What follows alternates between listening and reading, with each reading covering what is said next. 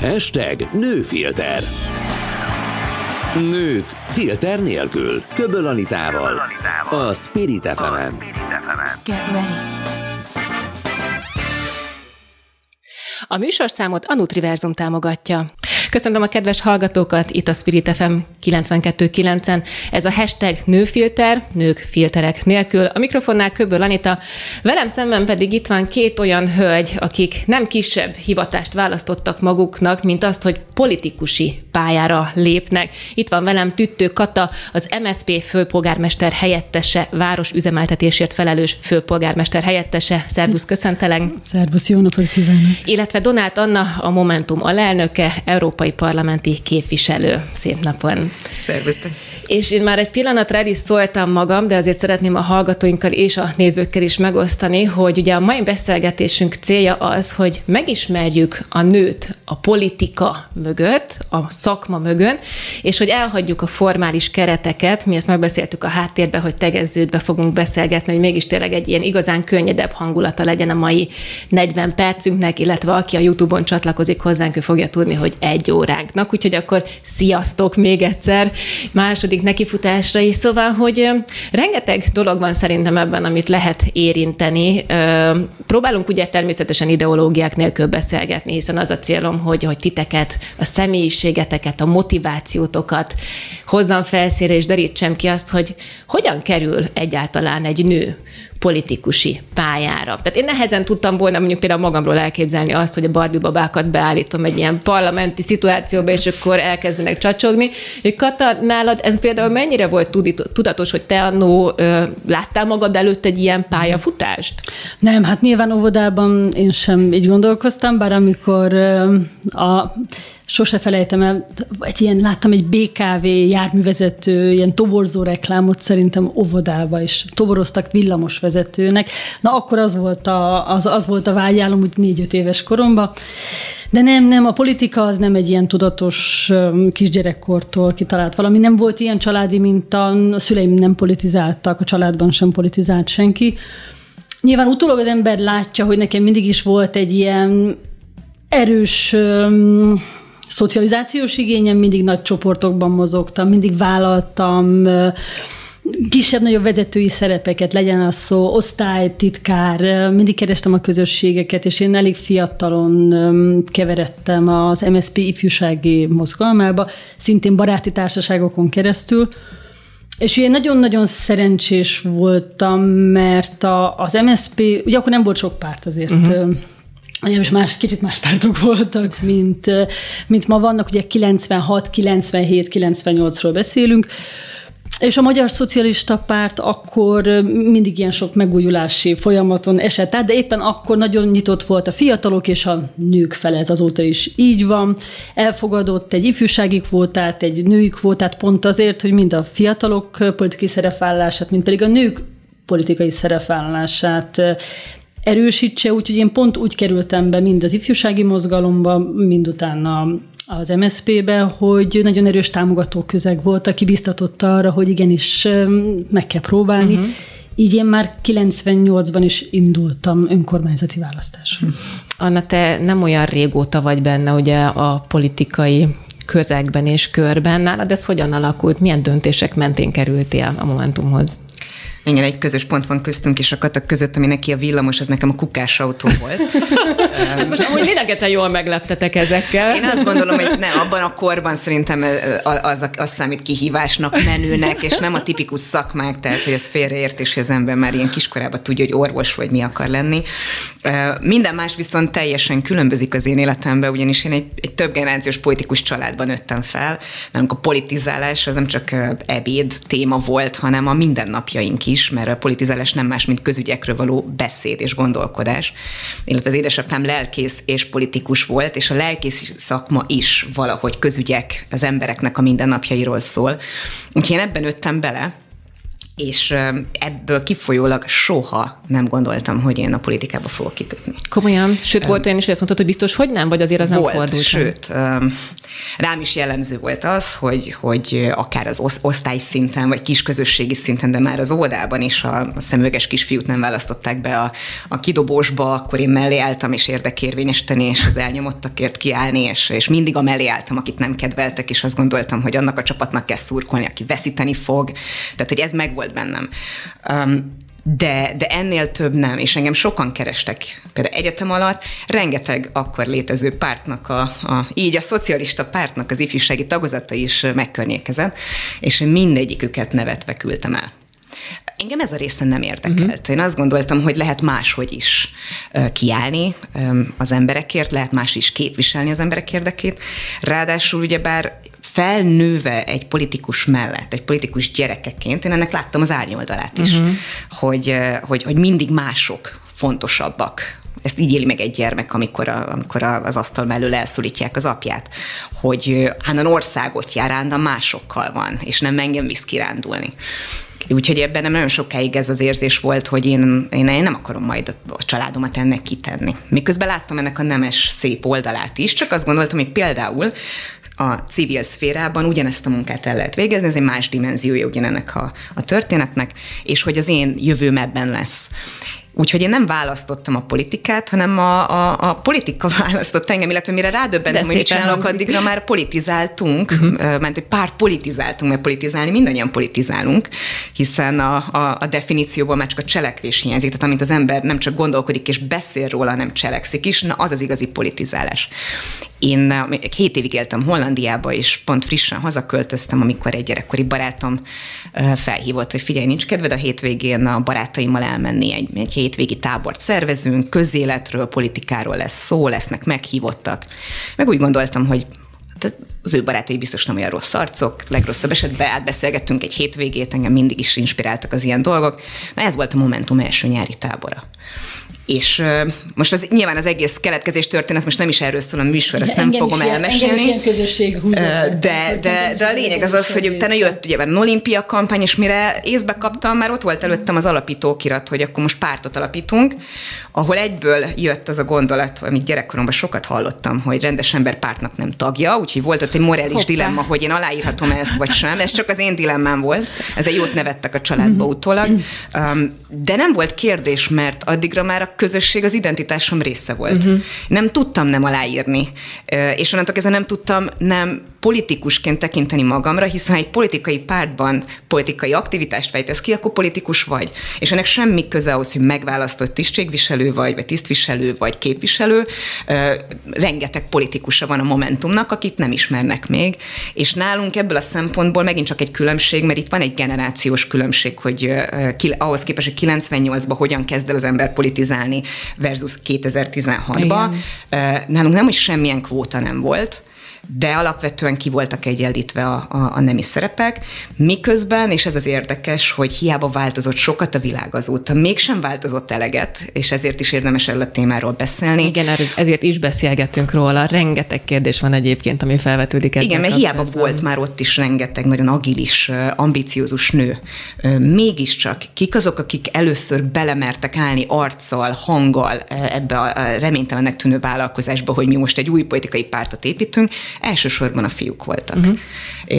De rengeteg lány nélkül nem történt volna meg se a olimpia, se a hálózatépítés, se semmi. Mégis sokat várt az ország is arra, hogy megismerje a női arcait is a pártnak, és ez, ez folyamatában probléma, és ez nem azért van, mert a, a, a maga a párt ne akarná, hogy a lányok jobban szerepeljenek. Szerintem ennek más okai vannak, de gondolom ezt fogjuk majd Én most azt gondolom, hogy ti azért ebből a szempontból, sőt, talán nagyon sok más szempontból is mindenképpen egy folyamatnak az előfutárai vagytok. Tehát azért az, és mindenféle feltétlenül feminista gondolatiság nélkül is azt gondolom, hogy valaminek tényleg... Én nem, én nem határolódom el a feminista gondolatiság. Nem, mondjuk egyébként ez szörnyű, hogy el is kell, én is hát szeretem nem, egyébként, nem bizonyos értelemben van, csak amikor úgy érzem, hogy ez is már olyan bélyeg, mint ami nagyon-nagyon sok, és egy ilyen negatív kicsengése van az egésznek, de, de meg is erősíthetjük egyébként, Katta, hogyha azt mondod, hogy igen, ehhez például kellően feministának kell lenni, hogy egy nő ma Magyarországon például a politikai érában aktívan részt vegyen, és odaálljon, és képviseljen eszméket. Szerintem mindenkinek feministának kellene mhm. lennie a politikai szereplők közül olyan értelemben, hogy hisz abban, hogy a, azért, mert valaki nőnek született, azért neki nem jár kevesebb. Tehát ugyanolyan jogok illetik meg a gazdasági területen, kulturális területen, a családban, hogy azért, mert valaki nőnek született, az nem automatizmus, hogy ő sokkal több nem fizetett munkát vállal, akár gondoskodásban, családban, vagy akár fizetett munkakörökben, automatikusan a rosszabbul fizetett munkakörökben vesz részt. Erről szól a feminizmus, nem kell ez nagyon sok mindent hozzácsepegtetni. Tehát, hogy kell, hogy azok legyünk, mert ugye hiszünk abban, hogy azért valakinek nőnek, nőnek született, nem több és nem kevesebb pusztán azért, mert nő egy férfi társammal. Ezekkel a gondolatokkal együtt, és aztán majd kivesézzük, de meg tudnátok-e fogalmazni, hogy milyen ma itthon, a hazai porondon és akár a nemzetközi porondon politikus nőnek lenni? Tudom, hogy nagyon tág a kérdés, de akár szűkíthetjük is azzal, hogy mondjuk éreztetek-e bármikor a pályafutásotok során olyan gyakorlatot, olyan helyzetet, átéltetek olyan szituációt, amikor azt éreztétek, hogy valamiféle sztereotíp bélyeggel most éppen illetnek benneteket, és ebből igyekeztetek nagyon gyorsan kitörni.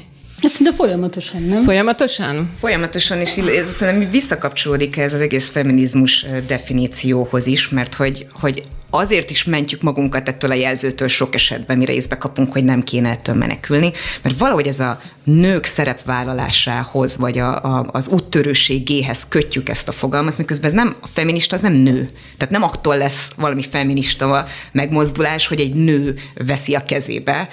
A, a férfiak is feministák, amikor azt mondják, hogy Donát Annával le akarok ülni, mert ő egy jó stratéga. Uh-huh. Vagy elismerem azt a teljesítményt, amit ő tesz, akkor ez egy feminista férfi. Én ezt Hollandiába tanultam meg, én is menekültem a jelző elől sokáig, ahol felvilágosítottak, hogy Anna, amit te csinálsz, az maga a feminizmus, és ahol te vagy, az a feminizmusnak köszönhető, és akkor elkezdtem ezzel barátkozni.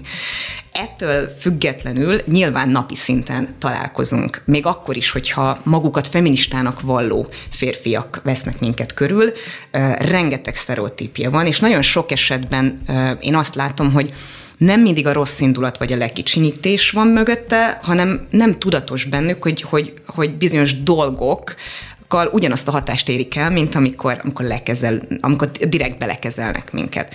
De én egy történetet osztanék meg ezzel kapcsolatban, az amikor még nem, amikor még nem volt pozícióm.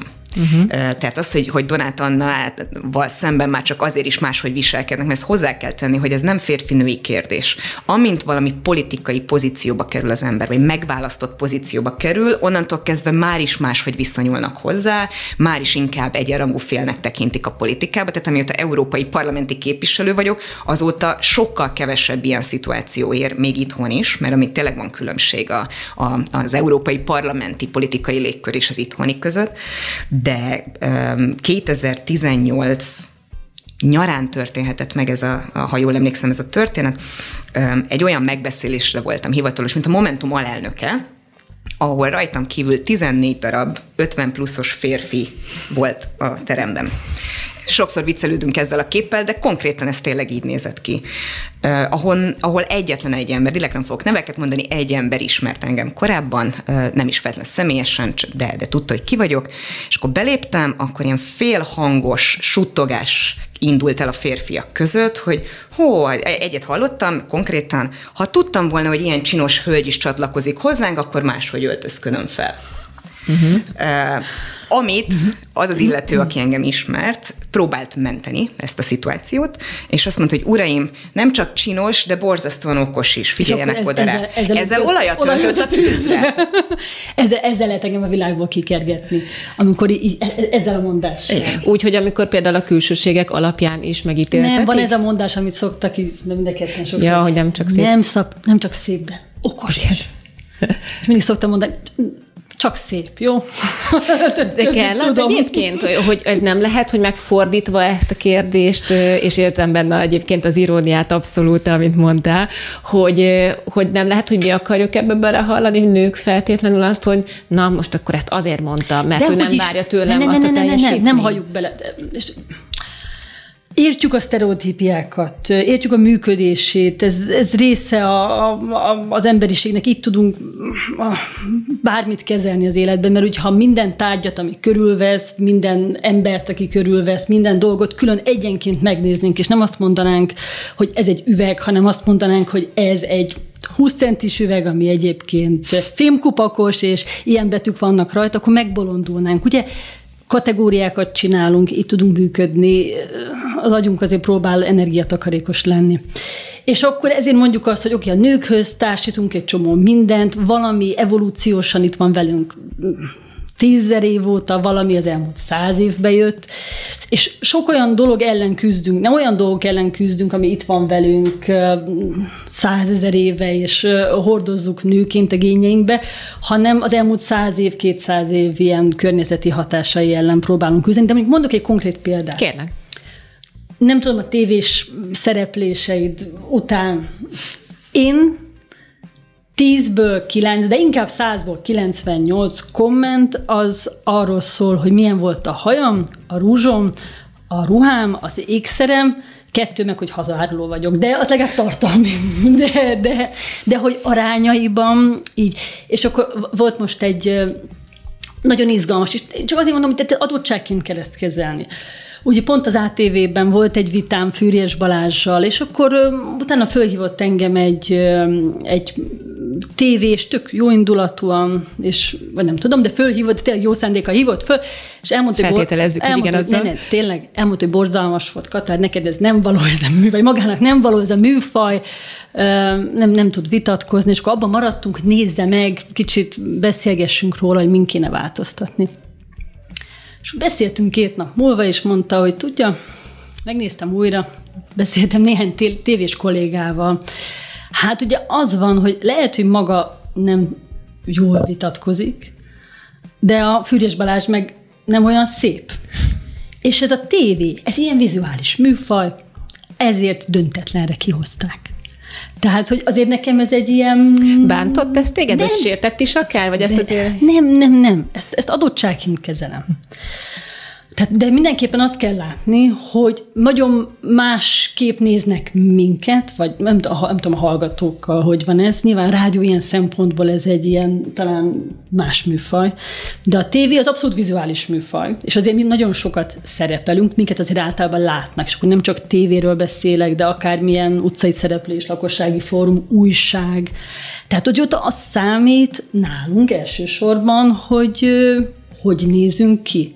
És a tartalom az csak utána jön. A férfiaknál azért ez nem egészen így van. Szoktam mondani Horváth Csaba kollégámnak, hogy ő föl kell reggel, tök, bemehet rögtön a tévébe, vagy délután, és sosem fog neki senki semmit mondani arra, hogy mit Nem egy kicsit én irigylem is őket ugyan, egyébként. Igen, ugyan, ugyan, ugyanezt a vonalat továbbéve, hogy egy konkrét politikai térbe helyezzem, mert hogy persze a tévé egy vizuális műfaj, és azon még én is túllépek, hogy arányaiba többet kapjuk meg nőként a hogyan nézel ki történetet, mint a férfiak. Rajtuk kevésbé kérik számon, hogy mikor vágták méretre a szakálukat, pedig nekik is oda kell figyelni, mert a tévé egy vizuális műfaj. De például, amikor terepen van az ember, tehát hogy tudom, ételt oszt, országot jár, um, um, kirándul, ilyen közösségi alkalom. Csupa olyan példát hozok, ami vírus előtti, de hogy ilyenek még lesznek, és amúgy ez is a politizálásnak a része, vagy legalábbis én azt gondolom, hogy ez egy nagyon-nagyon fontos része úgy a választók és az emberek között lenni, ami, ami hétköznapi szituáció, és nem a frontális, nem a tévé, nem a betanult, nem, a, nem feltétlenül az előre leültetett vita történet. Na most, amikor az ember terepen van, akkor ő is meg tud izzadni, a haja kócos lesz, főleg, hogyha még szemetet szed, tehát piszkos lesz. Ha egy női politikus hirtelen a tökéletességét elveszíti, egyből szemet szúr. Persze az is kritikát kap, ha végig meg tudja tartani a tökéletességét, mert akkor művi, mert akkor tehát igazából nem dolgoztál. Ha egy férfi politikus kijön piszkosan, az inge elszakadt, nem tudom mi, az viszont úgy, hogy persze, hát csinálja. Tehát, hogy itt van egy kettős mérce. És, és azt gondolom, hogy ezen amúgy nem csak nekünk kell változtatni, hanem itt jön elő az, hogy több feminista férfire van szükség. Olyan férfiakra, akik amúgy pontosan tudják, hogy amíg az egyikünk, még a férfi reggel fel kell, lezuhanyzik, és amúgy mehet, Bár ezért sok férfi van, aki több időt tört a fürdőszobába ahhoz, hogy úgy nézen ki hipsterként, mintha felkelt volna az ágyból. De hogy általában a férfiak akkor szokták megérteni, hogy, hogy itt nem egyenlő a, a, a kiinduló pont, hogy honnan, hova kell eljutni, mire te szereplőkész vagy, amikor mondjuk egy hosszú távú párkapcsolatban együttélés mentén látják, hogy egy nő mi mindent tesz meg azért, hogy a férfiak által idealizált képnek megfeleljen. Miközben én azt gondolom, hogy pont a 21. század új generációjának a feladata ezeket a sztereotípiákat lebontani, hogy, hogy a következő generációs, generációkban felnövő lányok például ne gondolják azt, hogy csak kifestes szempilával lehet lefutni a boltba. Mert hogy ez egy ördögi kör, tehát amennyire mi próbálunk ebben balanszírozni, közben küldünk egy üzenetet azoknak a nőknek, akik minket néznek, és valamilyen szinten felnéznek arra, hogy hú, ők sikeresek, mert ott vannak, mert megválasztották, de ha túlságosan a, a, a férfiak által vezérelt társadalmi sztereotípiák és idealizált képek mentén viselkedünk, azzal újra és újra termeljük ugyanazokat a frusztráltságokat, amiből mi próbálunk kilépni, már önmagában azáltal, hogy olyan szerepkörben mozgunk, amit a társadalom többsége egy férfi a szakmának tart. Viszont itt mondtál is egy érdekes dolgot, hogy a férfiak által teremtett közegben. És nincs bennetek egy olyan érzése miatt, hogy nem is biztos, hogy egyébként az ennyire a külsőségeken alapuló megítélést a férfiak teremtik, hanem mi nők magunkban. Ugye nagyon sokszor halljuk azt, hogy például a médiából visszajövő kép milyen frusztrációt okoz nőkben, lányokban, kislányokban, hogyha ő mondjuk telt karcsú, vagy nem 170-180 centi magas, csak 164, hogy nem lehet, hogy ezt amúgy mi generáljuk egyáltalán? Közösen generáljuk, és szerintem sokat is foglalkozik vele a közösségünk már, hogy így a, a, az emberi közösségünk ezzel, tehát ez téma napirenden van, és ez jó, hogy erről, erről folyik egy ilyen, egy ilyen párbeszéd. És megjelennek ezek a hangok is, hogy, hogy, hogy, hogy ennek kell legyen kritikája. Tehát szerintem ez zajlik egyébként a közösségben, tehát én is látom, hogy nagyon más. Ugye nekem is van egy európai sapkám, én az Európai Unió Régiók Bizottságának vagyok a tagja, és még a járványhelyzet előtt én is viszonylag sűrűn jártam ki Brüsszelbe ülésezni, és nagyon, és én is látom, nagyon-nagyon másképp Szóval egész más mérce van kint, női mérce, nincs, nincs ilyen, tehát nem számít, hogy nő vagy, vagy férfi. Tehát én Brüsszelben éreztem ezt meg, hogy politikusként senkit nem érdekel. Nem elvárás, hogy úgy öltöz föl, nem kell tűsarkut hordani, nincs mindenki talpig sminkben, és egyébként meg senki nem nézeget ilyen szempontból a másikat. Egy hivatalos ülésen, most nyilván magán keretek között, de ezt szét lehet választani. Azért ez itthon még nincsen, nincsen még. Ezek miatt ti éreztetek valaha a pályafutásotok során magatokban extra bizonyítási kényszert, hogy még tájékozottabbnak kell lenni, még többet utána olvasni, még több információt magatokba szippantani, és vagy a megbeszélések, tárgyalások, vita helyzetek során még agilisabbnak, akár agresszívebbnek, ha ez egy jó szó, lenni? Vagy ezeket ti amúgy el tudjátok engedni olyankor?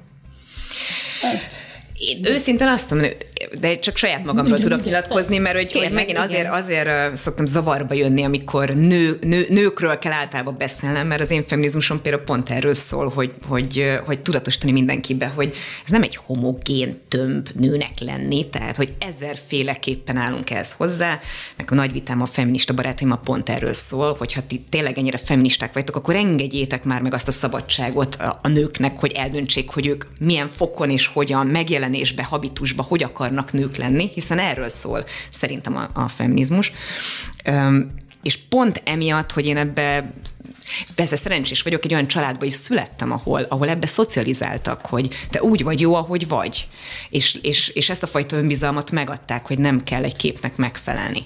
Nyilván mindenkiben benne vannak a megfelelési kényszerek, meg vannak idealizált dolgok, képek a fejünkbe, de, de pont ilyen, ilyen szituációkban, hogy nekem agilisabbnak-e kéne lennem, vagy sem, ez engem nem érintett.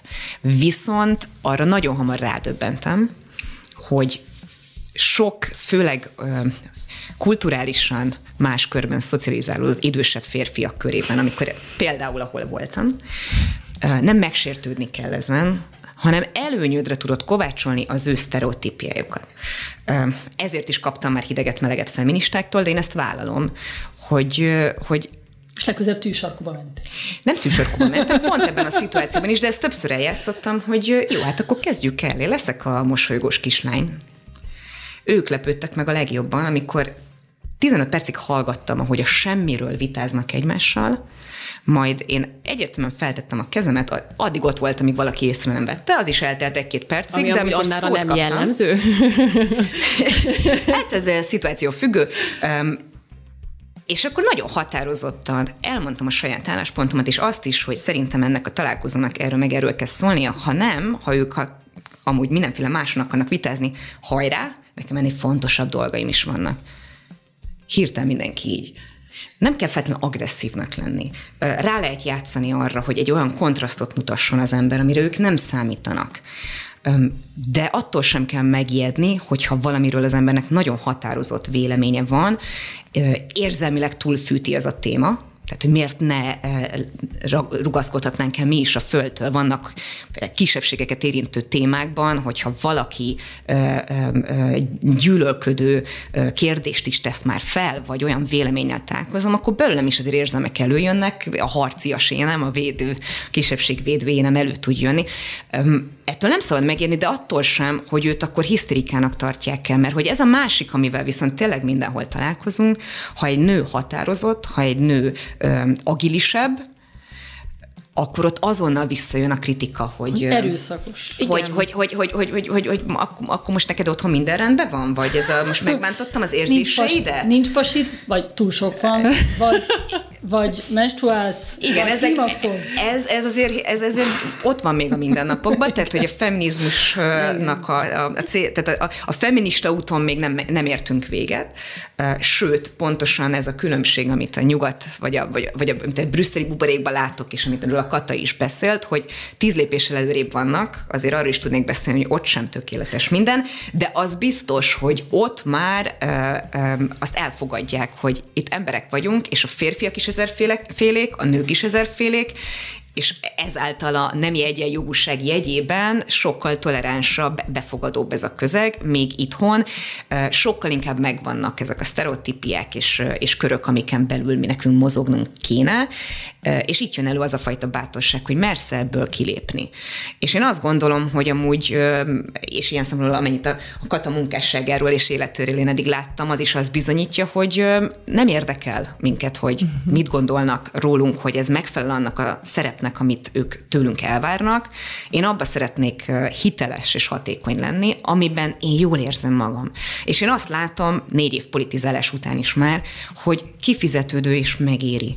Nagyon sok pozitív visszajelzést kaptam azzal kapcsolatban, hogy tök jó azt látni rajtad, hogy akár tornacipőben, akár magas sarkuban jól érzed magad, mert átjön, hogy te mikor melyikben vagy. Uh-huh. Önazonos tudtál Önazonos, és ez a legfontosabb, és ez az, ami, ami talán nekünk, vagy még a, a mostani uh, politikában most belépő nőknek, mert még mindig úttörőknek számítunk, és itt van lemaradva Magyarországnak, már rég nem úttörésről kéne szólnia, de mégiscsak az a feladatunk, hogy, hogy lerakni ezeket az alapköveket, hogy legyél önazonos, és a sztereotípiák így fognak eltűnni. Ugye, csak innen folytatom, ugye, amikor az a kérdés, hogy miért kell több nő a politikában, ezer egy válaszunk van, de az e- egyik ilyen válasz az, hogy ne csak egyféle női minta legyen, mert ugye én is sokszor megkérdezik, hogy miért van az, hogy akik, az a néhány nő, aki a parlamentben van, meg aki látszik Magyarországon politikusként, ugye nagyon-nagyon kevés nő van a Magyarországgyűlésben, vagy a városi közgyűlésekben, hogy azok miért mind olyan erőszakosak, mondják ezt ugye kívülről. És mondtam, hogy nyilván ennek az az oka, mert ők az úttörők itt, tehát ők azok, akik macsétával vágják át ezt a bozótot. De hogy azért szeretnénk, hogyha sok politikus nő lenne, aki különböző eszköztárat tud mutatni, különböző mintát tud mutatni, hogy hányféleképpen lehet női politikus, hogy nem egyféleképpen, nem egy típusú női politikus van, nem egy típusú frizurával, kosztümmel, életkorral, ez nem csak a gyerekesek, vagy nem csak a gyerektelenek, ez nem csak a 20 évesek, vagy, a, vagy az 50 pluszosoknak a, a terepe, hanem itt mindenféle nő lehet, és nagyon sokféle mintát kell ehhez mutatni, hogy ezt lehessen, lehessen követni, hogy lehessen ebből inspirálódni. Oké, ez nekem is való. Mert ugye sokokat elriaszt az, hogy amikor lát egy típusú politikust, politikus nőt azt mondja, hogy na, én nem vagyok ilyen, akkor ez nem nekem való pálya. De ha sokfélék vagyunk, és sokféle mintát tudunk mutatni, akkor többen tudnak ezzel azonosulni. De ugye még egy kérdés, amit férfiaknál sose, sose merül föl, de egy nő politikusnál azért nagyon gyakran. Ez a kinek a kie. Tehát ha bekeveredik egy nő a politikába, akkor keressük meg a férfit benne, vagy aki ott van körülötte. Tehát ugye ez az első automatikus reakció. igen, szóba hoztad, mert azért nagyon sokszor átjár rengeteg szakmai teret, ez egyébként igaz a médiára is szerintem, hogy akkor biztos valaki által ő oda került, és nem a saját jogán vívta ki magának azt a pozíciót ez és feladatkört. Szóval, hogy azért tényleg érezhető a ti mondani valótokból is az, hogy rengeteg, rengeteg falat kell áttörni. Anna hmm. ugye említette az előbb azt, hogy hogy kell ehhez jó nagy adag bátorság ugye a ti oldalatokról, és aztán a jövő generációs politikus nőinek is. Miben látjátok a változás mikéntjét? Most akkor beszéltünk női oldalról. Szerintetek a másik irányból, a férfiak részéről mire lenne szükség ahhoz, hogy azt a lemaradást, amiről most itt beszéltünk, valamilyen úton, módon közelíteni tudjuk az európai szintérhez? Hát nyilván ebbe egy megértés kell, ugye mindig az segít a legtöbbet, ha, ha, ha van párbeszéd, és értjük egymást. Tehát, de ehhez azt kell, hogy a mi hangunk haladszódjon, az is fontos, hogy azért itt eh, nyitott, nyitott fülek legyenek, és mondjuk a kvóta, ugye ebben nyilván a nők között sincs egyetértés, és van egy csomó férfi politikus is, aki ezt támogatja, de, de ugye ez egy olyan dolog, ami mindig visszakerül az asztalra, hogy legyenek kvóta választási kvóta, milyen típusú legyen, kötelező, olyan, hogy egy férfi, egy nő, társelnöki rendszer. Ugye ezeket a vitákat mi nők, férfiak lefolytatjuk egymás között a politikai terepen, különböző pártok erre különböző féleképpen reagálnak, de hogy ebben lehetne egyről a kettőre jutni. Én kvótapárti vagyok, tehát ebből azért ki is, ki is derül. Azért ez nem, nem egy ilyen olyan elv, ami csak úgy született, hanem én ugye azt látom, mint az európai nagy családokban, hogy azok, a, azok azok az országok, ahol ezt bevezették, ott sokkal több nő van a politikában. Kis, tehát helyi szinten is, és országos szinten is. Mert ugye itthon sokáig élt ez a kép, hogy oké, okay, ez majd itt itthon változni fog, majd egyre több nő lesz a politikában. De azt gondoltuk, hogy ez majd úgy magától megtörténik? De hogy mindig ez volt a mondás, hogy ez magától meg fog történni, mert hogy a helyi szinten több a nő, de nem igaz. Ma Magyarországon nem csak az országgyűlésben 10-12 százalék a nők aránya, hanem ha megnézem, 23 kerületi polgármesterből három nő van, ha megnézem a megyei jogú városokat, kettő női polgármester van. Ha megnézem a tízernél nagyobb településeket, akkor ott is ilyen 9% körül van az nők aránya. Tehát az sem igaz, hogy már itt vannak, már helyi önkormányzati szinten, már itt vannak a megyékben, és akkor majd itt változni fog valamit, semmi sem, tehát ma nem látszik semmilyen elmozdulás ebben. Én azt gondolom, hogy ez, ez, ez mélyebben gyökeredzik, és ez megint csak ez nem egy személyes történet, de, de a Momentumon belüli történet, amiről sokat beszéltünk a lányokkal. Van egy Momentumos a most már képviselő hölgy, a, velem egykorú, vagy talán még fiatalabb is nálam, ő Orosházán nőtt fel. És ő mesélte azt, hogy borzasztó jó volt matekból ő meg egy srác az általános iskolában. És amikor a nyolcadik osztály vége fele közeledett, hogy akkor hova mennének tovább tanulni, akkor az osztályfőnök leültette őket, és elmondta a, a fiúnak, hogy fú, neked ebbe a középiskolába kéne menned, mert akkor utána mehetsz a műszaki egyetemre, meg akkor nem tudom micsoda. És ehhez a lányhoz odafordult, és azt mondta neki, hogy belőled annyira jó tanár lesz az egyik leg, legaktívabb és leghardcore feminista tagunkról beszélek amúgy, akit akkor ez úgy felpaprikázott, hogy azóta is szívügyének tartja, hogy, hogy nem, tehát így nem tudunk elindulni. Én azért nem Egy lettem másik... biológus. Azért nem lettem biológus, mert hova jártam, én annak készültem, mert hova jártam közeg, ott volt több tanszékvezető, madarászok, és ők mondták nekem, hogy hát Kata, hát ne viccelj, hát ez nem egy női szakma. De se indulj, hát kirakunk az első évben. Uh-huh.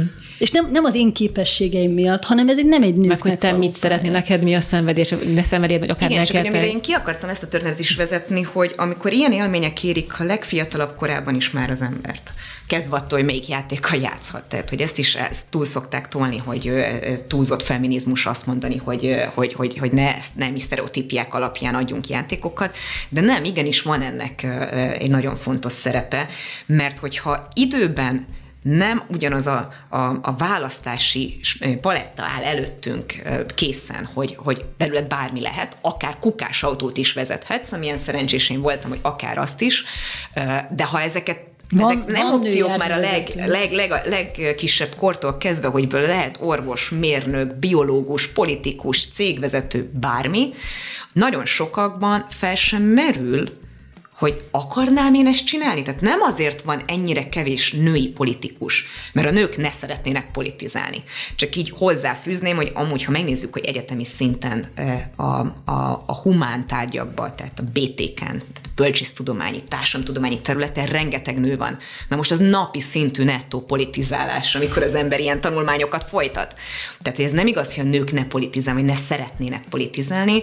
Az, hogy a fejükben megfordul-e az, hogy ő politikai képviselő, képviseletre adja a fejét, az, az, az egy második kérdés.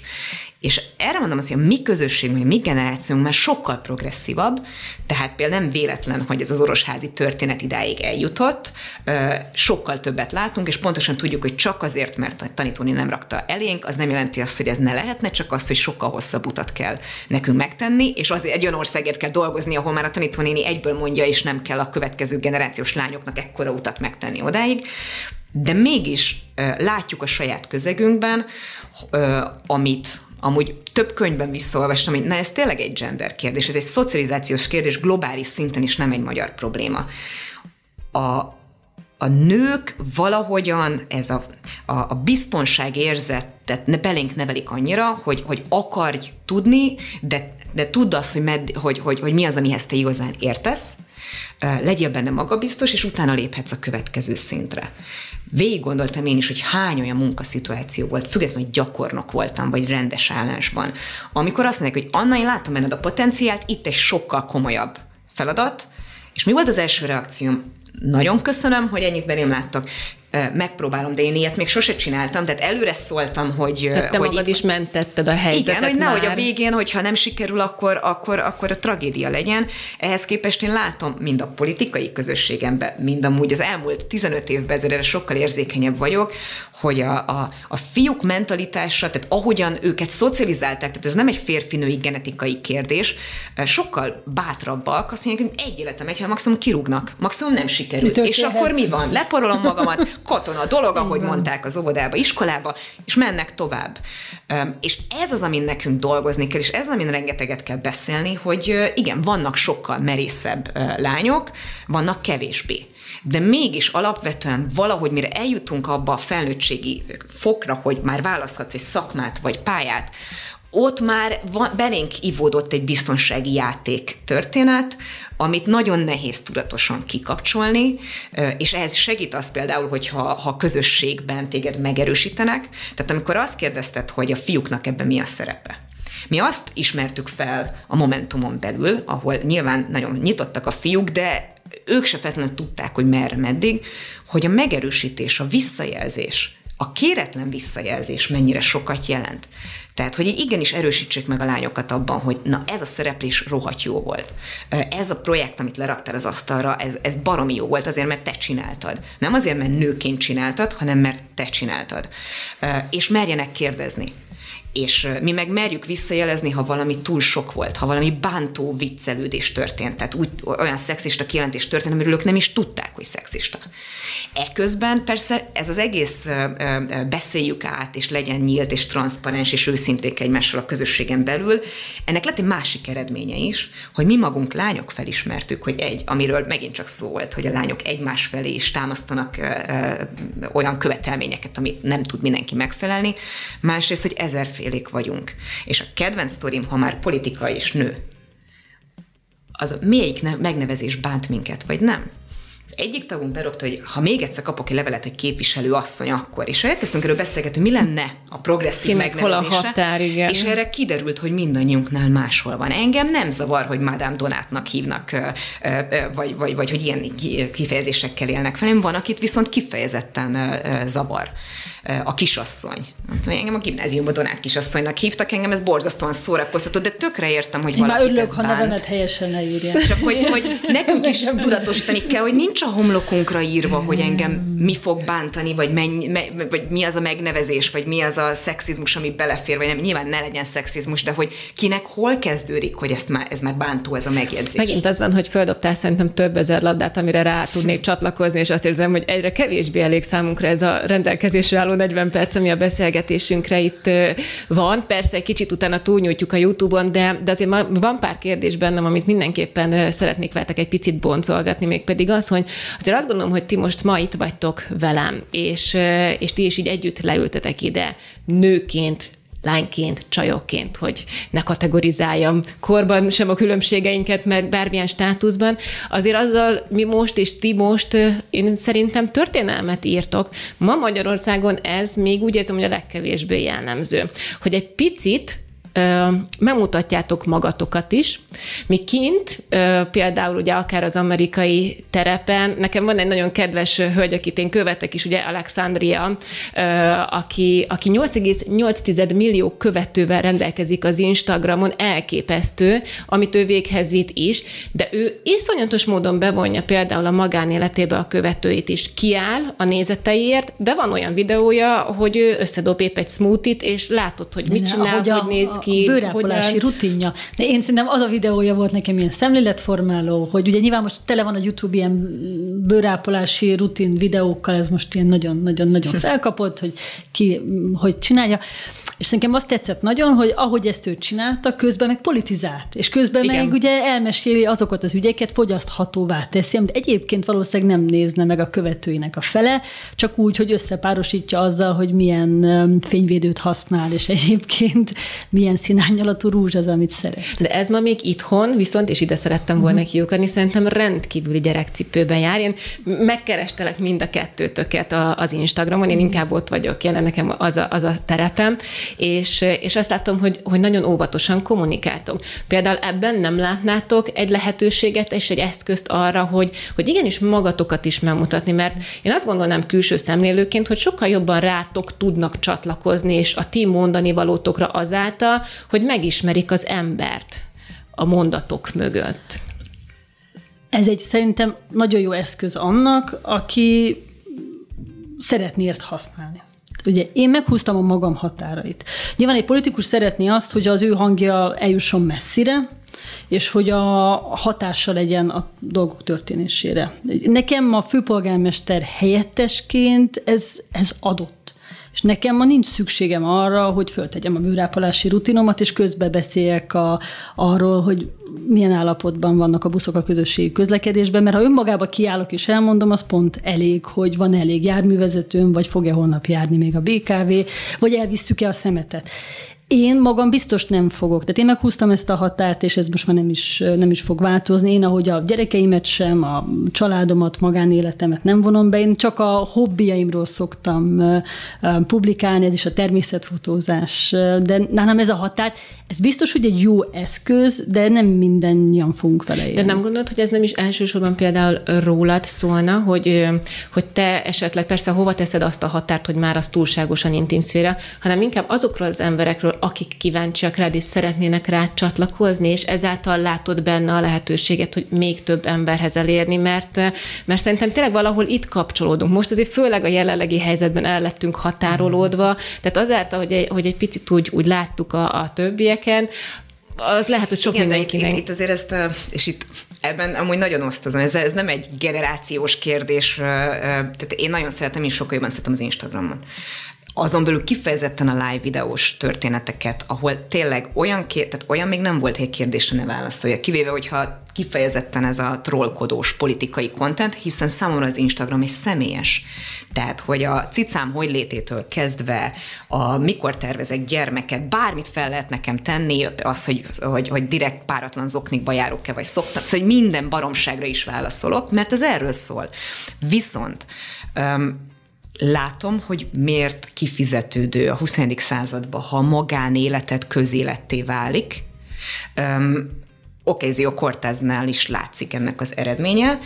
Azt is el tudom képzelni, hogy még pár évig így csinálja, aztán szépen lassan egyre kevésbé fogja. Attól függ egyrészt, hogy milyen élethelyzetben is van az ember, a személyiségétől is függ. Nálam is egy tudatos döntés volt az, hogy a családomat, most persze édesapám közszereplő, picit más történet, de hogy alapvetően a testvéreim gyermekeit, a férjemet, a, nem, a barátaimat nem pakolom ki azért, mert én úgy döntöttem, hogy közszereplek, Nekem nagyon tudatosan vigyáznom kell arra, hogy a magánélet és a közszereplői lét között hol van, miközben minden adandó fórumot keresek arra, hogy a közvetlenség megmaradjon. Engem bárki leszólíthat az utcán, rengetegszer megtörtént. Olyan is volt, hogy a hetedik kerületen átvágva, amikor még nem volt Covid, valaki megkérdezte, hogy fú, téged tökre flashellek le, vagy a kedvenc politikusom, ha hívjalak már meg egy sörre. És én ránéztem az órára, hogy igazából nem sietek sehova, leültem. Hát három órával később értem haza, mert hívta a haverokat, hogy figyelj, Donát Anna itt van,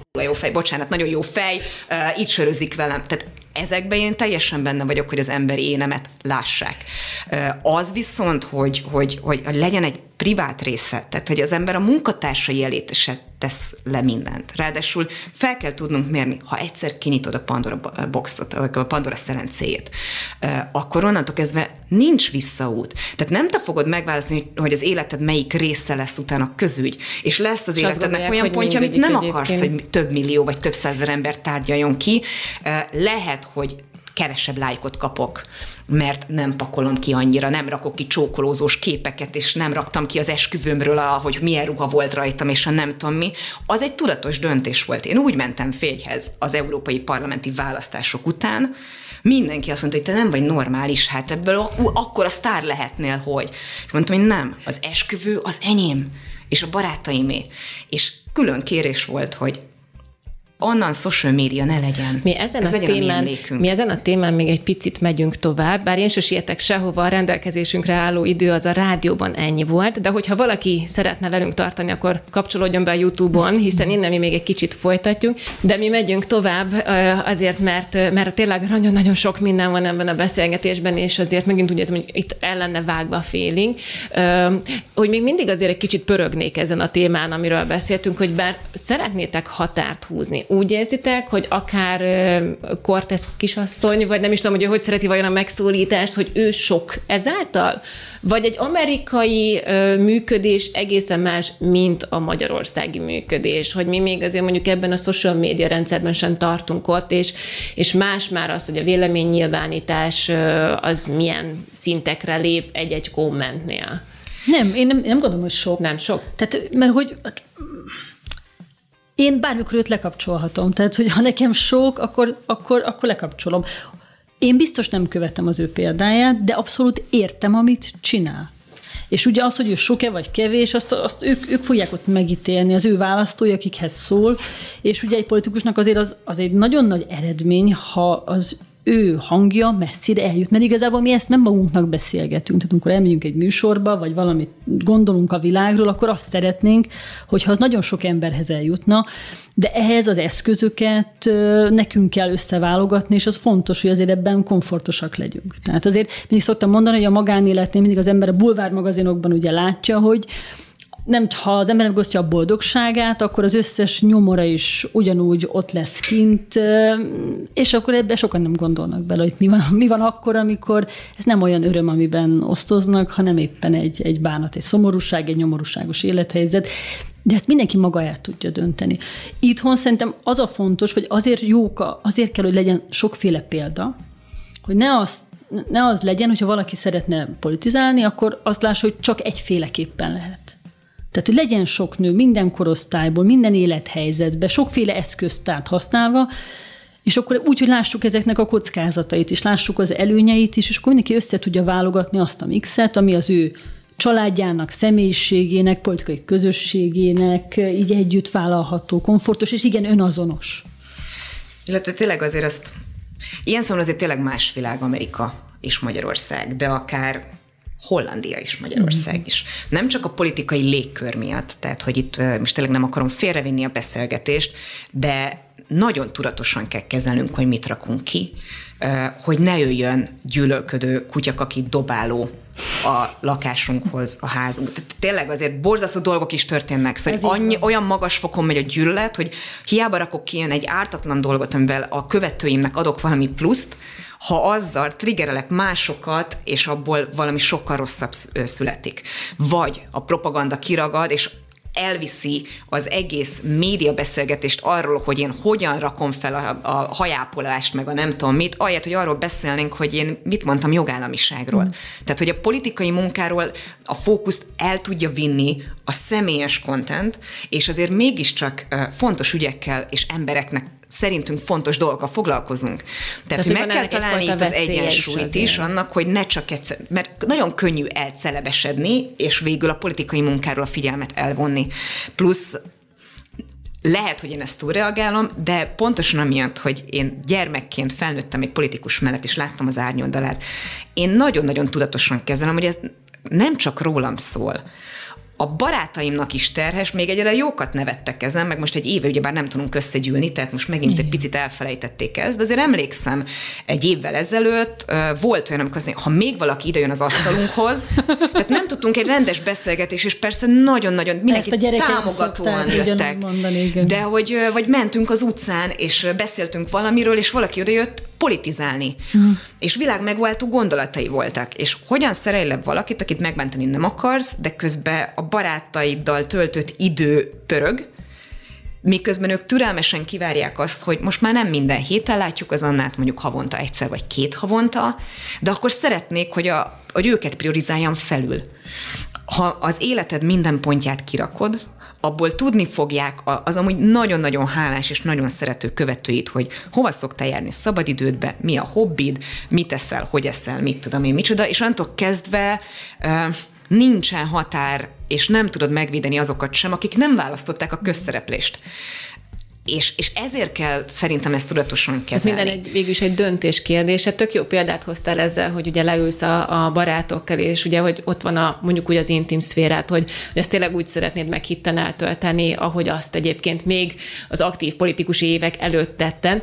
Katát, te többször említetted hát, a... Hogy, hát, hogy én sose felejtem el, tehát a gyerekeimmel túráztam, beálltunk a dobogókői büfébe és csak, csak kértem nekik egy, nem tudom, egy almás pitét, és ők tőle szólított valaki, hogy most akkor mi tényleg fogunk-e akvinkumi hidat építeni, és úgy ott álltam így vasárnap reggel, egy egész már anyai szerepben, a két gyerek ott lógott, és menjünk már, menjünk már, és akkor oké, okay, jó, akkor ezt kezeljük. És akkor gyerekeim is rendszeresen szóvá teszik, hogy, hogy anya, olyan helyre nem menjünk, ahol izé, nem fogsz megállni politizálni. Ígér, ígérd meg, hogy, hogy ma nem, ma nem lesz ilyen. Tehát. Köszönöm szépen, hogy, hogy pont behoztad, mert éppen a gyerekekre szerettem volna rá rákérdezni, hogy, hogy ugye anyai szerepben is helyt kell állnod a mindennapokban. Ezt teljesen jól el tudod különíteni? Tehát nektek egyáltalán van olyan, hogy a munkaidő vége, és onnantól kezdve pedig csak a család van, és rájuk fordulsz teljes fókuszra? Nem, nem, nincs ilyen, és már el is engedtem. Tehát, hogy a gyerekeim, tehát az anyaság nekem az az állandó lelkismert burdalásról szól, már így az anya, ez a munka, meg magánélet összehangolása. Ugye én már politikusként szültem, és és úgy született meg a fiam, hogy a fővárosi közgyűlésben egyfős többségünk volt. Tehát, hogy gyakorlatilag el, lement az utolsó közgyűlés, elmentem szülni, és ott voltam már a következő közgyűlésen. És, és próbáltam, azok mindig próbálom ezt ugye megtalálni az egyensúlyt, meg összehangolni, de azért ez piszok nehéz. Tehát én ezt nem állítom, hogy ezt, ezt, ezt könnyű, nekem iszonyatosan nehéz, mindig lelkismert fordulásom van anyaként, hogy eleget vagyok-e otthon, hogy eleget figyelek-e rájuk, nem tudom letenni a munkát. Főleg ez a főpolgármester helyettesi munka, ez nem olyan, hogy véget ér négykor, ügyeletben vagyok hétfőtől vasárnapig, bármi történik, ugye nagyon sok ágazat tartozik hozzám. Úgyhogy van egy állandó készenlét. Én a gyerekeim mert ezt úgy kezelem, hogy amit lehet az ő azt, azt meg nekik megmagyarázni, hogy értsék, hogy én mit csinálok, hogy tudják. Ezt én nem tudom hermetikusan, és nem is akarom elzárni. Van, hogy sírva megyek haza, és akkor mondják, hogy már ne, ne, már ne gyere haza sírva. Tehát, hogy vagy ma is sírva fogsz hazajönni. Tehát, hogy vannak ilyenek. És akkor leülünk, és elmagyarázom, hogy ez is normális, mert nekem ez a stresszkezelésem, hogy én sírok, ezzel csomó nekem nem tud mit kezdeni, ti tudjatok vele mit kezdeni, nincsen baj, mert utána jobban leszek, de hogy elmondom nekik, hogy mi bánt, nyilván nem akarom őket ebbe túl terhelni, de be kell vonjam, és inkább azt választottam, hogy figyeljetek, inkább legyetek rám büszkék. Jó, tehát, hogy főpolgármester értes vagyok, rengeteget dolgozom, sokkal kevesebbet tudok veletek lenni, mint amit szerintem kellene. De, de én boldog vagyok, hogy idáig eljutottam, és akkor örüljünk ennek, együtt oldjuk meg.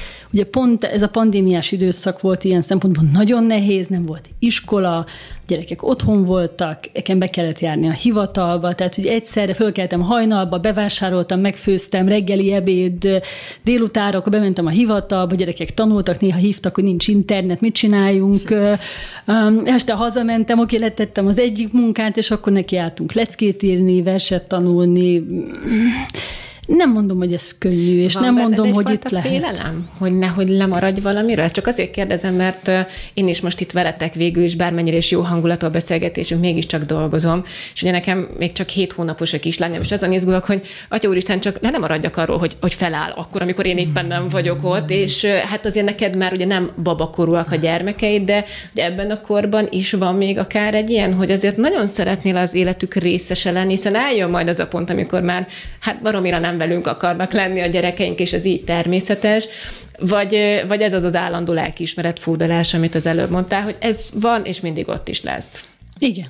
Tehát, hogy mindig ott lesz, és nyilván az aggodalom is mindig megmarad, az, hogy mennyi igényük van rám, meg hogy milyen minőség, mennyi idő, az változik. Az ilyen szempontból az enyémek már ugye nagyobbak szerencsére, és a nagynak már egyre kevesebb napi beszélgetős igénye, vagy éppen abban a korban van, hogy inkább kritizálni szeret, és nem beszélgetni, de, de hát ez akkor is folyamatosan erről szól, hogy biztos, biztos eléggé figyelek-e, oda tudok-e figyelni, és nem, nem tudom lekapcsolni az agyamat, mindig jár az agyam, mindig ott van a munka is a fejemben, de ők is mindig ott vannak akkor is, amikor dolgozom a fejemben, úgyhogy ez egy, ez egy ilyen adottság, ezzel együtt kell élni. Anna halva a, a Kata gondolatait, és gondolom, hogy a, a baráti közegedben is akár felmerülhet ez mondjuk neked, mi az öt éves terv? Nem ezt kérdezem, a négy éves terv. Tehát, hogy, hogy erre te készülsz már előre, hogy majd, hogyha az anyaságot lesz, hogy akár prompt, vagy akár majd csak egy jövőbeni terv, azt hogyan fogod tudni összehozni a szakmai életeddel és karriereddel? Persze, az, de ez nem most kezdek el erre készülni, tehát ilyen szempontból ez egy tudatos végiggondolás eredménye, hogy én elkezdtem politizálni, mert hozzáteszem, hogy amiről most beszélgetünk, annak semmi köze, hogy politikus nő vagy, vagy bármilyen karrierjét építő nőről beszélünk. Ez így Nálam ez a fajta tudatosság azért kellett, mert hogy én még csak nem is beléptem egy pártba, hanem egy alulról szerveződő, a semmiből születő mozgalmat kellett felépíteni, tehát hogy ott, ott, ott, ott tényleg volt egy tudatos döntés, hogy jó, hát akkor most ebbe beleugrunk, az azt jelenti, hogy nekem most ezen nincs fizetésem, ez azt jelenti, hogy akkor most ezen nincsenek hétvégéim, és lehet, hogy az egészből nem lesz semmi. Ezt én nem tudtam volna megtenni ha nem áll mellettem kősziklaként most már férjem, akkor még nem az volt, és mondta azt, hogy nem, nem, nem, Anna, neked ezt csinálni kell. Mert látom, hogy akarod. És nálunk folyamatosan, nekem arra kell odafigyelnem mindig, hogy, hogy megmaradjon ez az őszintesség. Én újra és újra kinyitottam, hogy bírod még? Nem mi bírjuk-e, te bírod-e? Ez, ne, ez, ez a játék az én részemről addig fog tartani, amíg ő kősziklaként ott tud állni mellettem. És a gyereknevelésre is így tekintek. Amikor megválasztottak EP képviselőnek a, a legelső uh, Strasburgi ülés napon, volt uh, egy leülésünk, a mi frakciónkban van egy uh, Renew Ladies csoport, tehát az összes női tagja a mi frakciónk fele nő. Tehát megint egy nagyon jó kis helyen vagyok, egy progresszív közösség, és már az elején felismerték, ha ennyien vagyunk végre nők, mert itt is volt egy nagy váltás az előző ciklushoz képest, legyen egy támogatói közeg. Ezért minden Strasbourgban volt egy reggelink, amikor csak nők vagyunk ott. És az első ilyenre elhívtuk a női biztosokat, akik a frakciónkhoz tartoznak, mint Margarita Vestager vagy Vera Jurova, és nem politikáról beszéltünk, hanem a nő és európai politika szerepkörről, tök újoncként, hogyha senkit nem ismertem abba a közegbe, felraktam a kezemet, és akkor még zavarba is jöttem, hogy az általam nagyon tisztelt Margarita Vestager, ez a, igen Anna, egyrészt honnan tudja a nevemet, másrészt miért engem szólít fel, amikor ezer kész van ott. És nekem az volt a kérdésem, hogy létezik-e work-life balance hm. ezen a szinten ő ott kötegetett, és nem azért, mert sztereotíp nő, hanem ő tényleg, eh, neki ez a, kikapcsolódás, stresszoldás hobbi, hogy a nem, az informálisabb meetingeken ő mindig kötöget. És így felnéz a kötöget, és azt mondja, hogy én nem állok neked zsákba, macskát nincs. De lehet könnyebb, mint ami a legtöbb nőnek ebben a szituációban van, és hát ti fogjátok ezt majd ki, kialakítani. És én ezzel hazamentem, hogy akkor most itt lehet, hogy újra kell tervezni, vagy mi, mert hogy annyira abban már biztos voltam, hogy én nem vagyok hajlandó, és ez egy nagyon fontos, hogy, hogy saját magaddal legyél őszinte. Én kimondtam magamnak két vagy három évvel ezelőtt, nem vagyok hajlandó kampányokhoz, velem szembe tanúsított elvárásokhoz mérni azt, hogy mikor lesz gyerekem. Ez rám, a férjemre és a jóistenre tartozik. Az összes többi nem érdekel, és ahogy ezt ki tudtam magamnak mondani, sokkal könnyebb.